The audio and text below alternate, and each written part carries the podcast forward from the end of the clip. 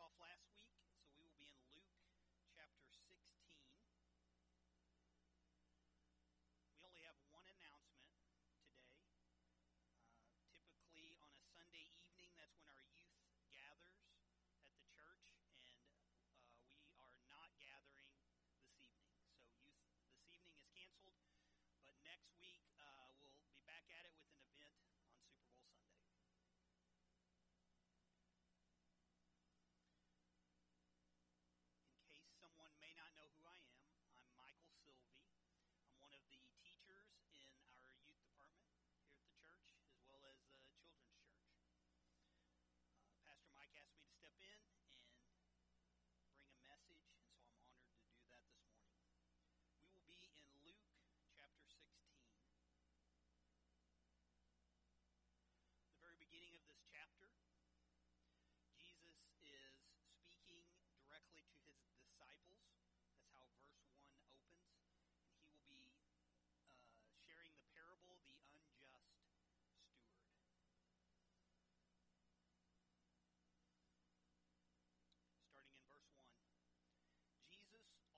said to his disciples, There was a certain rich man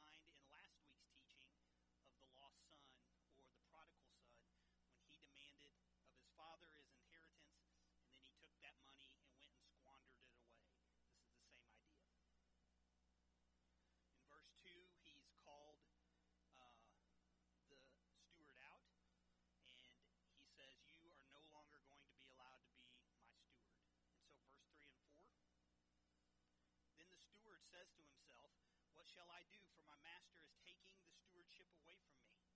I cannot dig, and I'm ashamed to beg. I have resolved what to do, that when I am put out of the stewardship, they may receive me into their houses. So he's worried that he's about to lose his job, but in verse 4 of this were a cartoon, a light bulb would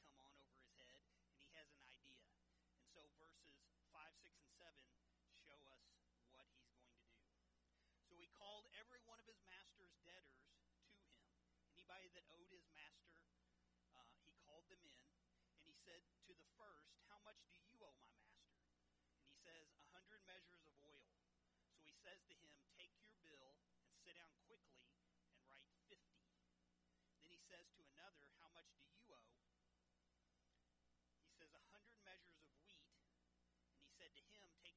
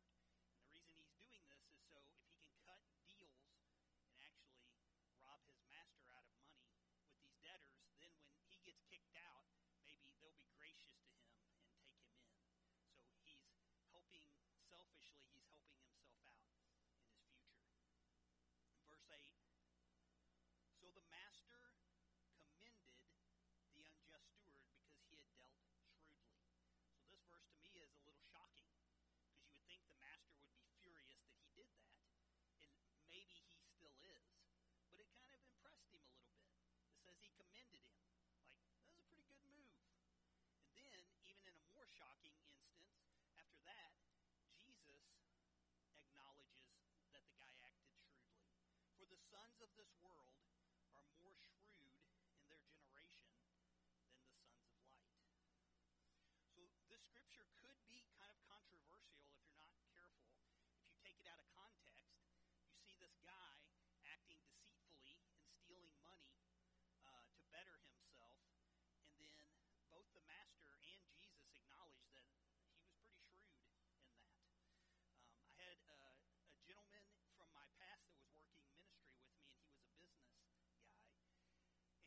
actually shared, he referenced this scripture to me in a private conversation we were having one time.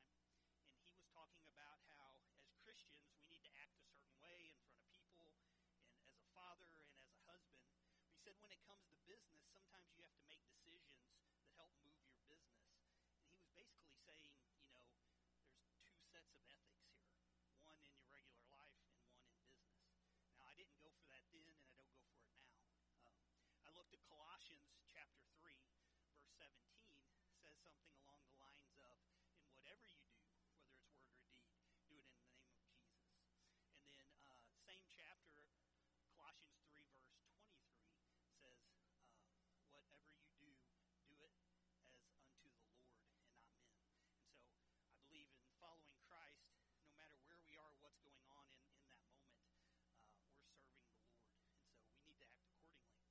Um, Jesus, however, is not saying this is how you should act or respond in business deals, but he's trying to make a point here.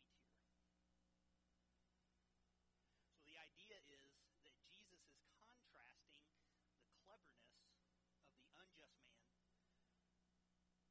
I want to point out in verse 8 that Jesus did say he was unjust, right? He's comparing that to the sons of light and how, as Christ followers, we shouldn't just be uh, interested in what we're doing for our future here on this earth and preparing for retirement and things like that, but that we're going to extend beyond that after this life into eternity. And so some of the things that we can do during this life will carry on into eternity. Um, verse 9 says, And I say to you, make friends for yourself by unrighteous mammon, that when you fail, they may receive you into an everlasting home. So, unrighteous mammon here is not talking about how are ways that we can gain money in deceitful ways. That's not what it means. But that the money that we earn here on earth is earthly money, it's currency. If you take a dollar bill, you can do something with it right now. But after this life is over, that dollar bill is just going to be paper. It's not. It's not uh, worth anything beyond. But he's saying this unrighteous mammon that we have right now in this life, we should be using it to further God's kingdom, so that when we pass away and go beyond this life into the next, uh, that we've done things for God and for God's kingdom. Verse ten: He who is faithful in what is least is faithful also in much. And he who is unjust in what is least is unjust also in what is much. So you've heard the phrase, you can't take it with you. And I agree, you're not going to have a U-Haul trailer on the back of your hearse, right? But there are things in this life that we can do that will carry over beyond this life that we live right now.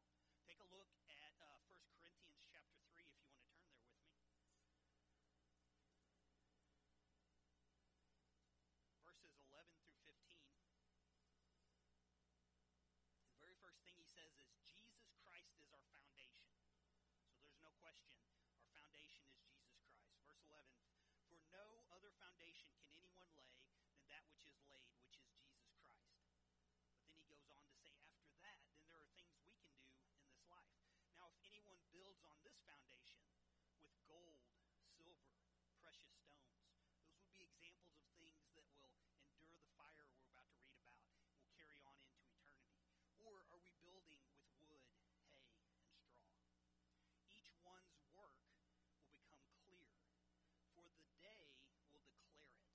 And in my Bible, that word day is capitalized. And what that, that is talking about is in 2 Corinthians 5.10, talks about the judgment seat of Christ. If we're saved by the blood of Jesus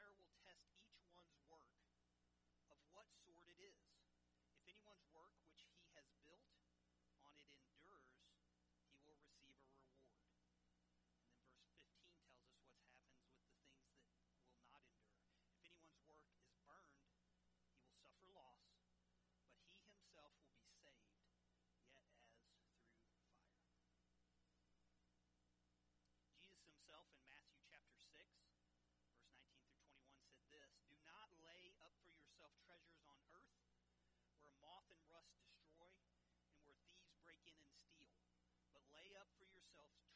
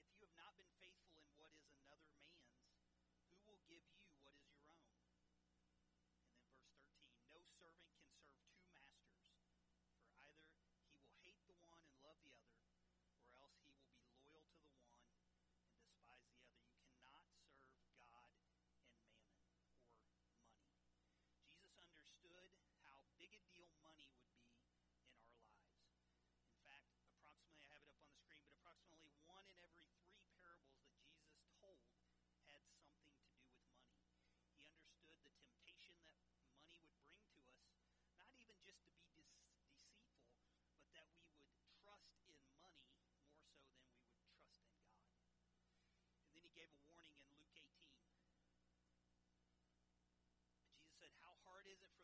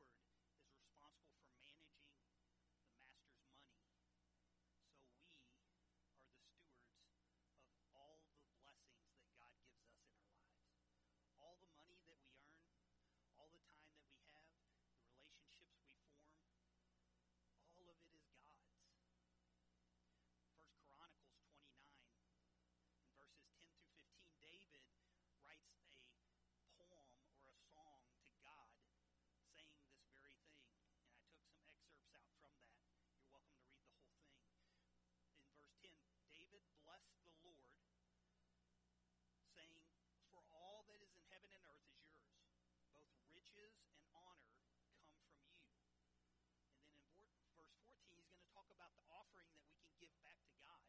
But we need to realize that it's not even ours to give, it's God's to begin with. Who are we that we should be able to offer so willingly as this? For all things come from you, and of your own we have given you. So, this whole idea, this whole scripture is talking about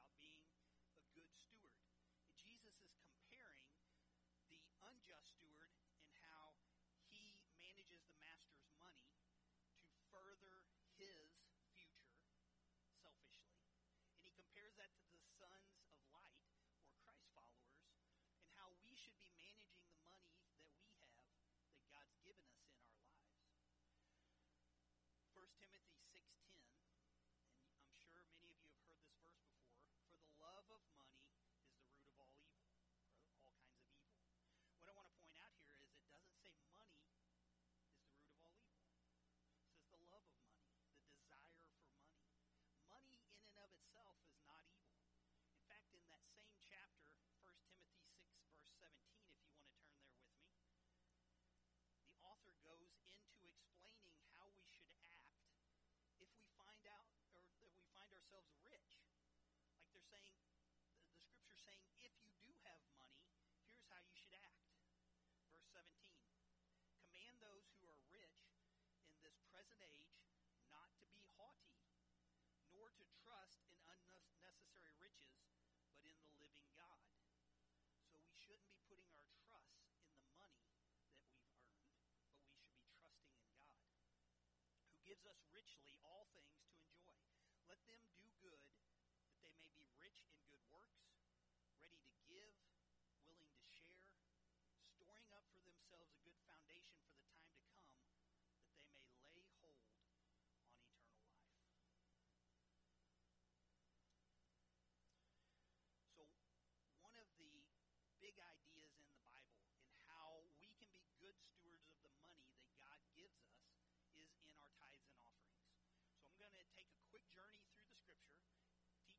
Bit about tithing, what it is, why we do it.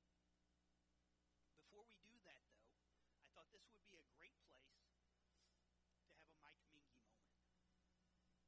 Our pastor Mike does a great job teaching for us. He's an expository teacher, so he goes through the books of the Bible, chapter by chapter, verse by verse. And if you get to speak with Mike, he's one of the most knowledgeable people that I've ever met about the Scripture. And even as amazing as all that teaching still finds a way to find that perfect moment to insert a corny joke. And so, this is my shot. So, we're talking about tithes. So, there was this pastor that was giving an amazing message on tithing and offering. And then to end the service, he thought, what we're going to do is we're going to pass the plate around and we're going to give you a chance to, to give an offering. And just for something that's fun, whoever in the church gives the largest offering, we're going to let you pick three hymns. Now, some of the young people may not know what a hymn is. I grew up in a church where we didn't have this technology with the words on the wall, but in the back of the pew, not chair, pew, you would take out a blue hymnal and open it up to whatever page they said, and you would sing a hymn. Anybody in here experience that in church? All right. My people. So I always found it, I don't know if it was just my church or a lot of times they would say, turn to page 92, we're going to sing the song. Let's sing verses 1, 2, and 4. You, I, I always felt sorry for verse 3. Like the author put a lot of effort into verse 3. Or sometimes they would like, they would like be taken over by the Holy Spirit and they say, today we're going to sing this song. It has six verses and we're going to sing all of them usually that was a song that was a more rare song I didn't know, and so it just went on and on and on. Okay. Anyway, that was just my personal experience. I don't know if you guys have experienced that, but I just had to make sure everybody knew what a hymn was. So, back to my story. They pass the plate. They bring it up to the front. They're looking through it. Um, the pastor gets excited and he, he like turns to the band. And he's like, "Wait, stop playing! Stop playing!" Well, it wasn't a band. It was one lady at the piano. He's like, "Stop playing! Stop playing!" It's like, we, we got to stop everything. Someone gave an offering of $1,000. And like there's this gasp in the, in the auditorium. He's like, we are so thankful for this offering. We, we got to know gave this offering. And everybody's looking around, looking to see who it might be. It's not me, you know. And in the very back of the auditorium, in the back row, is a little old saintly lady humbly raises her hand And so he's like, Sister, come on up here. Come up here. And so she comes to the front, stands by the pastor. We're so thankful for this offering. That was so awesome of you. For fun, we're going to let you pick three hymns. And so she stands beside him and she starts surveying the congregation. And the pastor standing and waiting. And then this goes on for a little while. It starts to get awkward. The pastor's like, what is, what is going on? And in her mind, she's looking for the three most handsome, handsome gentlemen in the room. And she says, I pick him and him and him.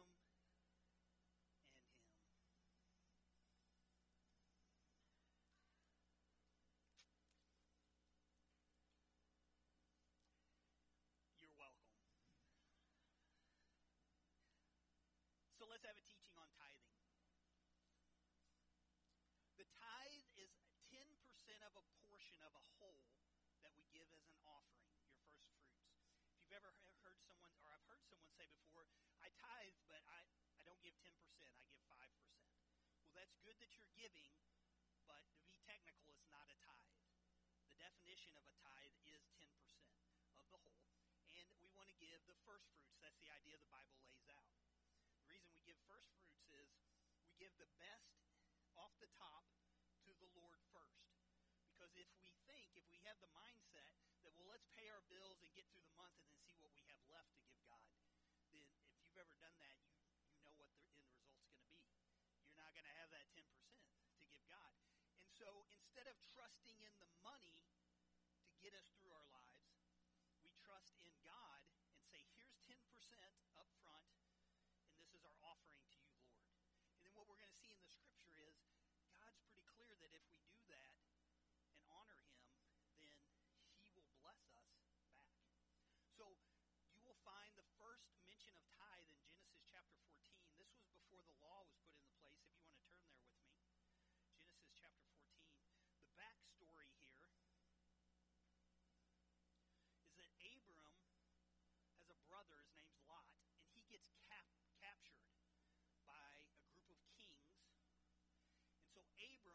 go rescue Lot.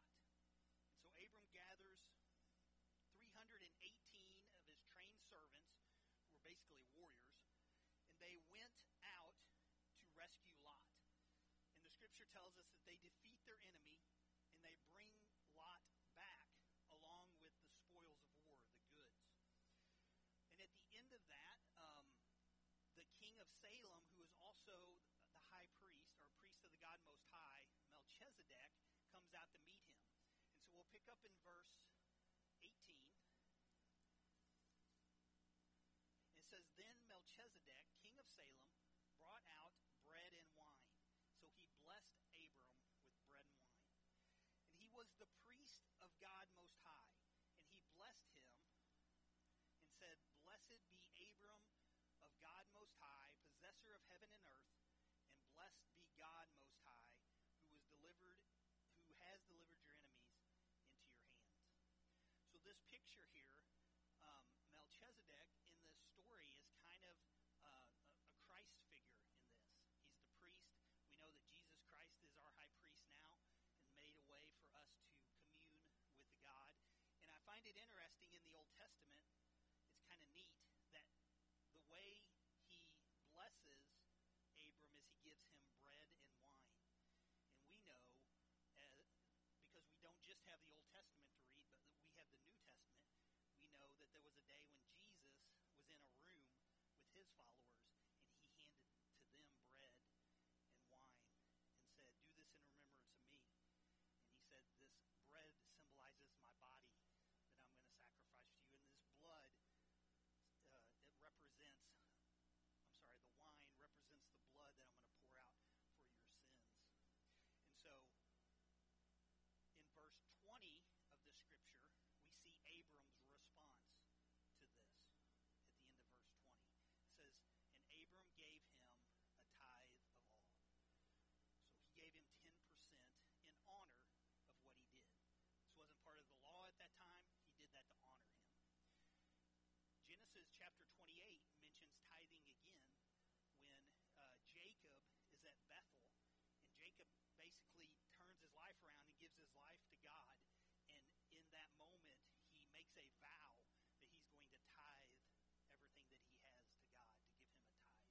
And, and these examples happen before the law.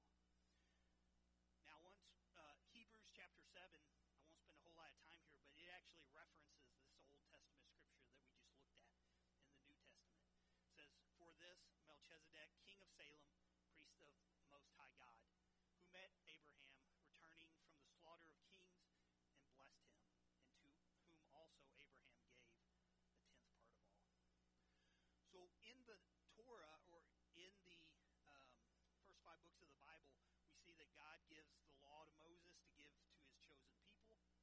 And so in several places in, the, in those scriptures, we see that God commands his chosen people to tithe to him. We see it in Leviticus. We see it in Deuteronomy. If you want to turn with me to Malachi, we can catch a glimpse of how serious God takes this. So some of God's chosen people were not following the command to tithe to him. And let me just say this right now because I'm afraid I'm going to forget to say it later. But the thing about God is he doesn't ask us to tithe because he needs our money, right? He wants us to trust in him, not in money. And then by giving him that offering of worship and showing that we trust in him, then when he does that, he tells us in the scripture, and we're about to look at this, that he'll take care of us. And so in Malachi chapter 3, verse 8, some of his people were not tithing like they should. And it says, Will a man rob God? Yet you have robbed me. But you say, In what way have we robbed you? In tithes and offerings. You are cursed with a curse, for you have robbed me, even this whole nation. So he says, If you refuse the me like I've commanded to you, then, then you're going to receive a curse. But then he follows that up by saying, If you will tithe, if you will trust me in this. And he even says in the scripture, You can test me on this. Test me. Tithe and see if I don't open up the heavens and bless you more than you can receive. Verse 10 Bring all the tithes into my storehouse,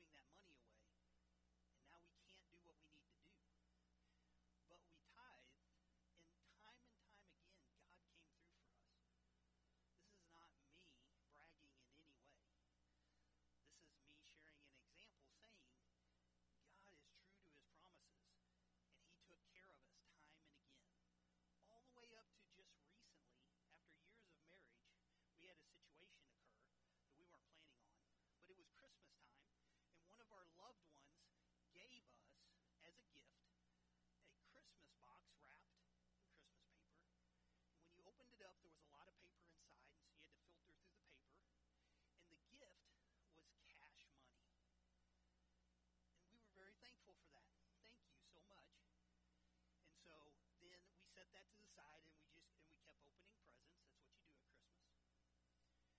Now, something you don't know about the way that we act at home and, and on our farmland is we don't throw everything away in the garbage and have the trash man come and pick it up. If there's anything that we can burn, we take it out to a burn barrel on our land and we burn papers and cardboards and things like that. oh no, indeed. So all of a sudden that happens, and then we can't find the cash. Like we're looking everywhere, and we can't figure out what happened to it.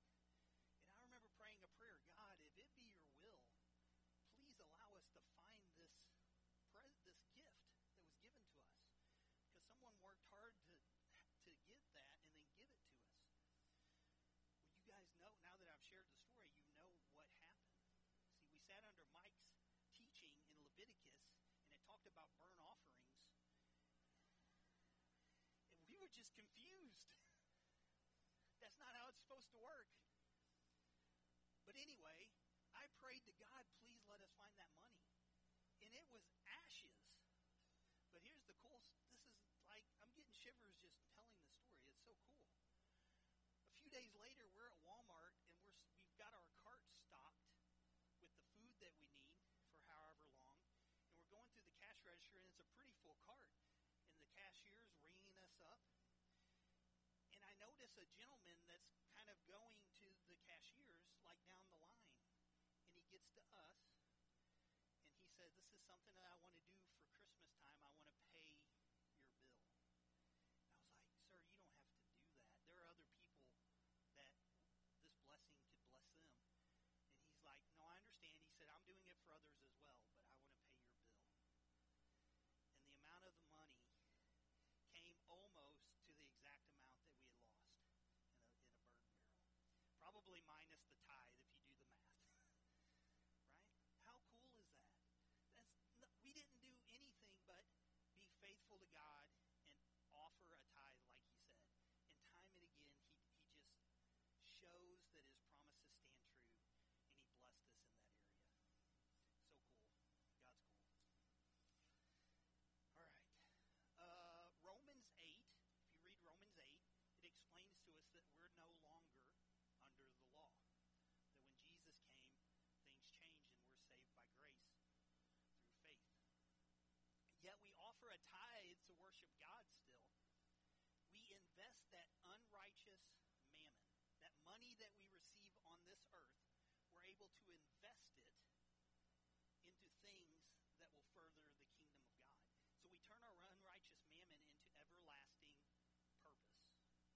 2 Corinthians chapter 9, verse 6 and 7 says, But this I say, he who sows sparingly will also reap sparingly, and he who sows bountifully will also reap bountifully. So let each one give as he purposes in his heart, not grudgingly or of necessity, for God loves a cheerful giver. So for God, it's it's a it's a heart offering. We're showing that we're trusting in Him and we're giving ten percent, but that we do it cheerfully to God unto the Lord. Jesus addressed tithing one time in Matthew 23 23.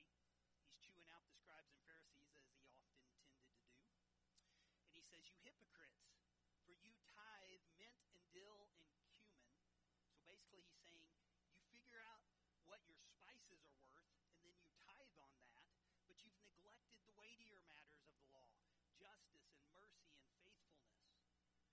He tells them, You ought to have done those things, but then he finishes that thought by saying, Without neglecting the others. So be focused on justice and mercy and faithfulness, and still tithe. So these are just my thoughts. A quick summary. A tithe is a way to show God that you trust Him, not the money that you're earning. A tithe is a way to worship God and show your gratitude to Him for all the blessings that you receive from Him. And then the last thing that I just want to point out quickly is it's a way to support your local church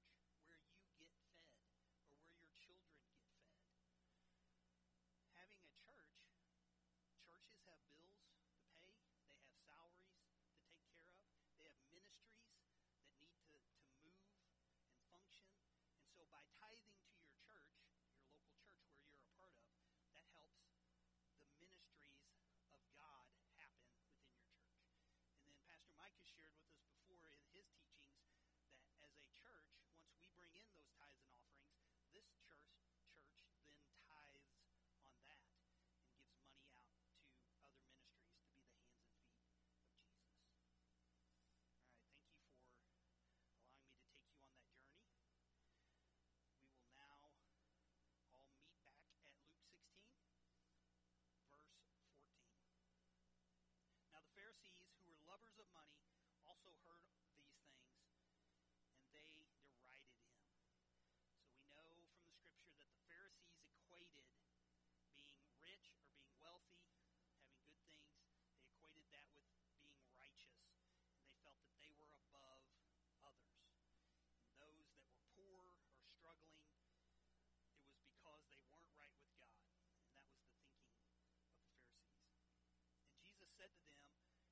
are those who justify yourselves before men.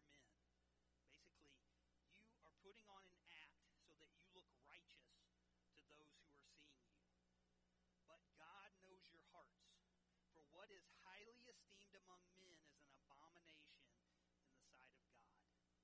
He's talking about taking the gloves off. Like he just said, God knows your heart, and it's an abomination to him. Verse 16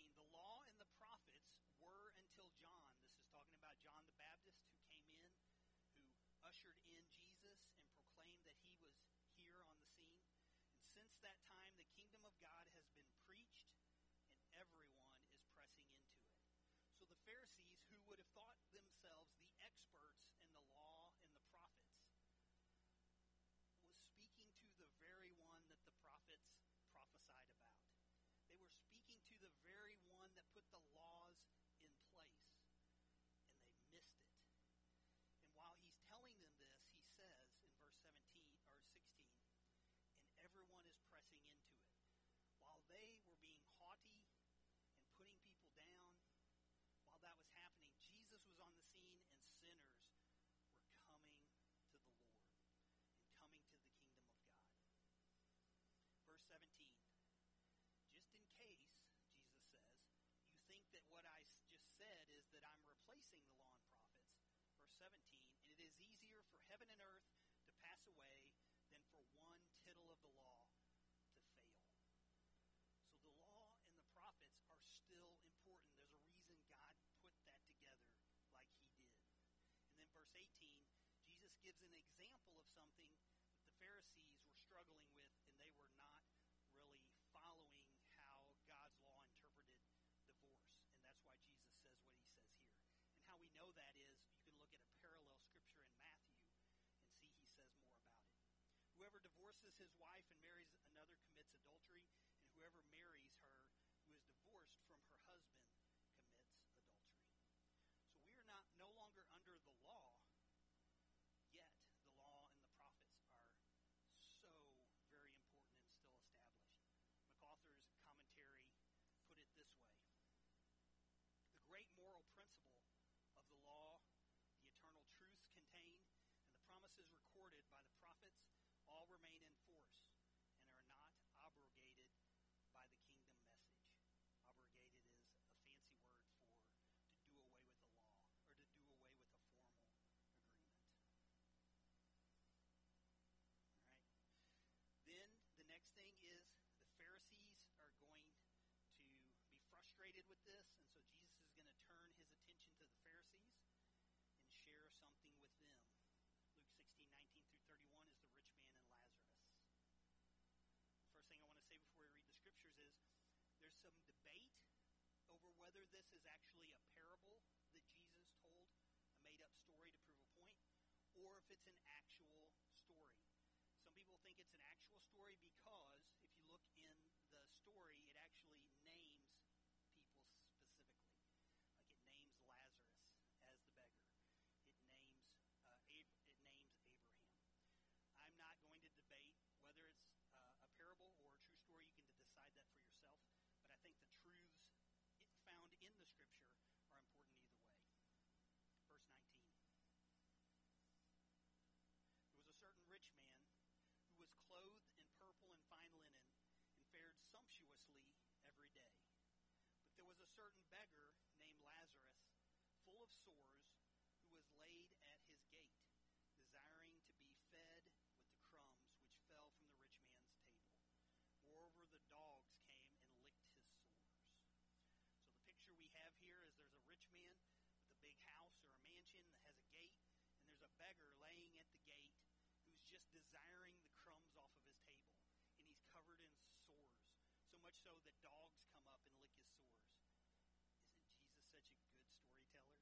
Like that that was a detail he didn't have to include, but you get the picture in your mind. Is anybody in here a dog lover? We're dog lovers. All right, good, several.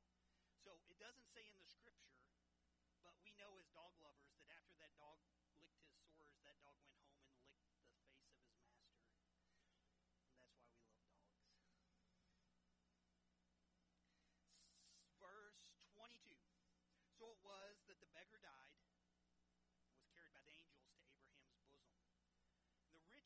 also died and was buried. And being in torments in Hades, he lifted up his eyes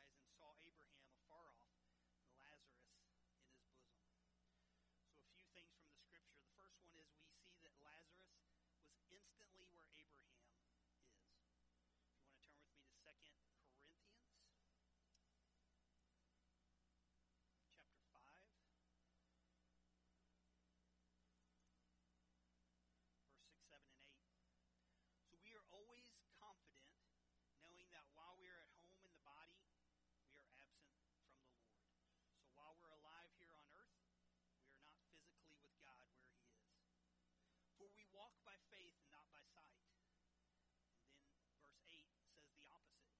But we are confident, yes, well pleased rather, to be absent from the body and to be present with the Lord. When we are done with this life and no longer in this body, then we will be present with the Lord. Another thing we see from the story is that the rich man instantly found himself in Hades.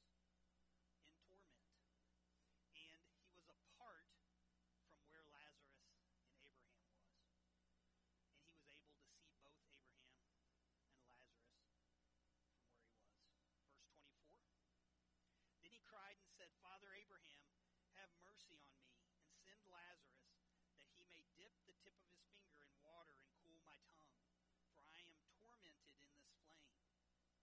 But Abraham said, Son, remember that in your lifetime,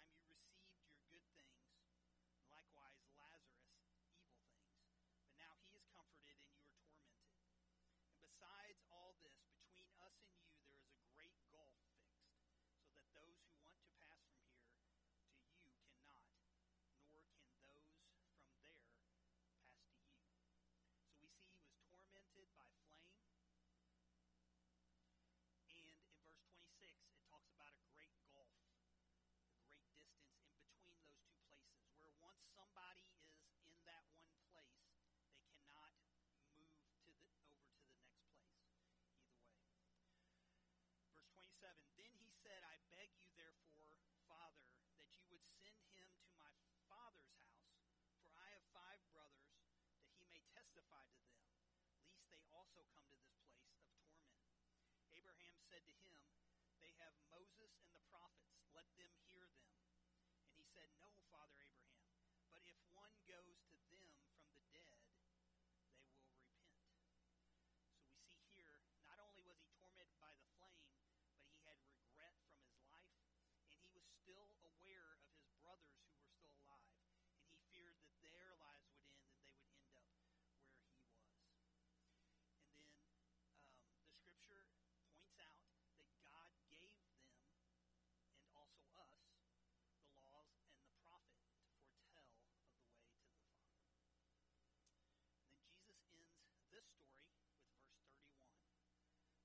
said to him,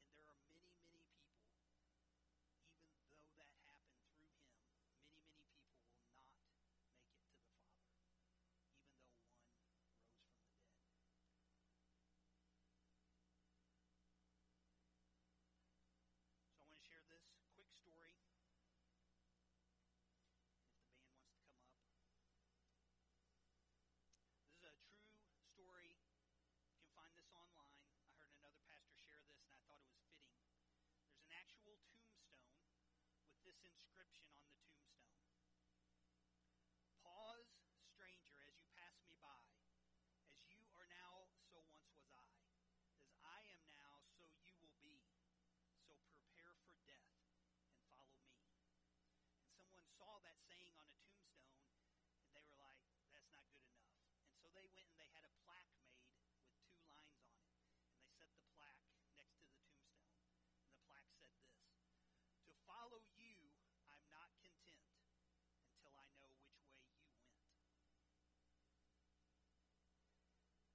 rundown, final thoughts on this message. The Word of God lays out how we can join the Lord after this life is over. And in Romans 10, verses 9 through 13, I want to read this.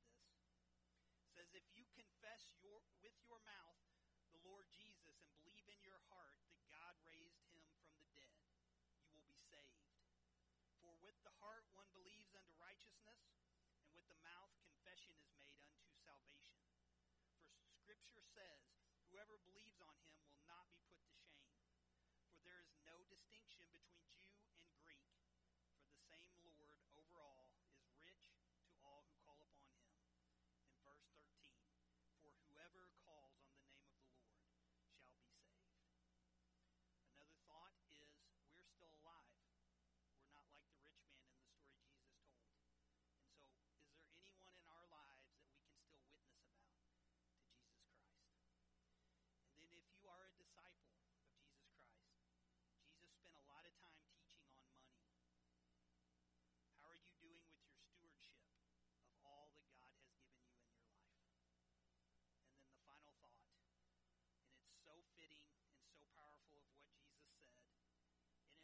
different things to different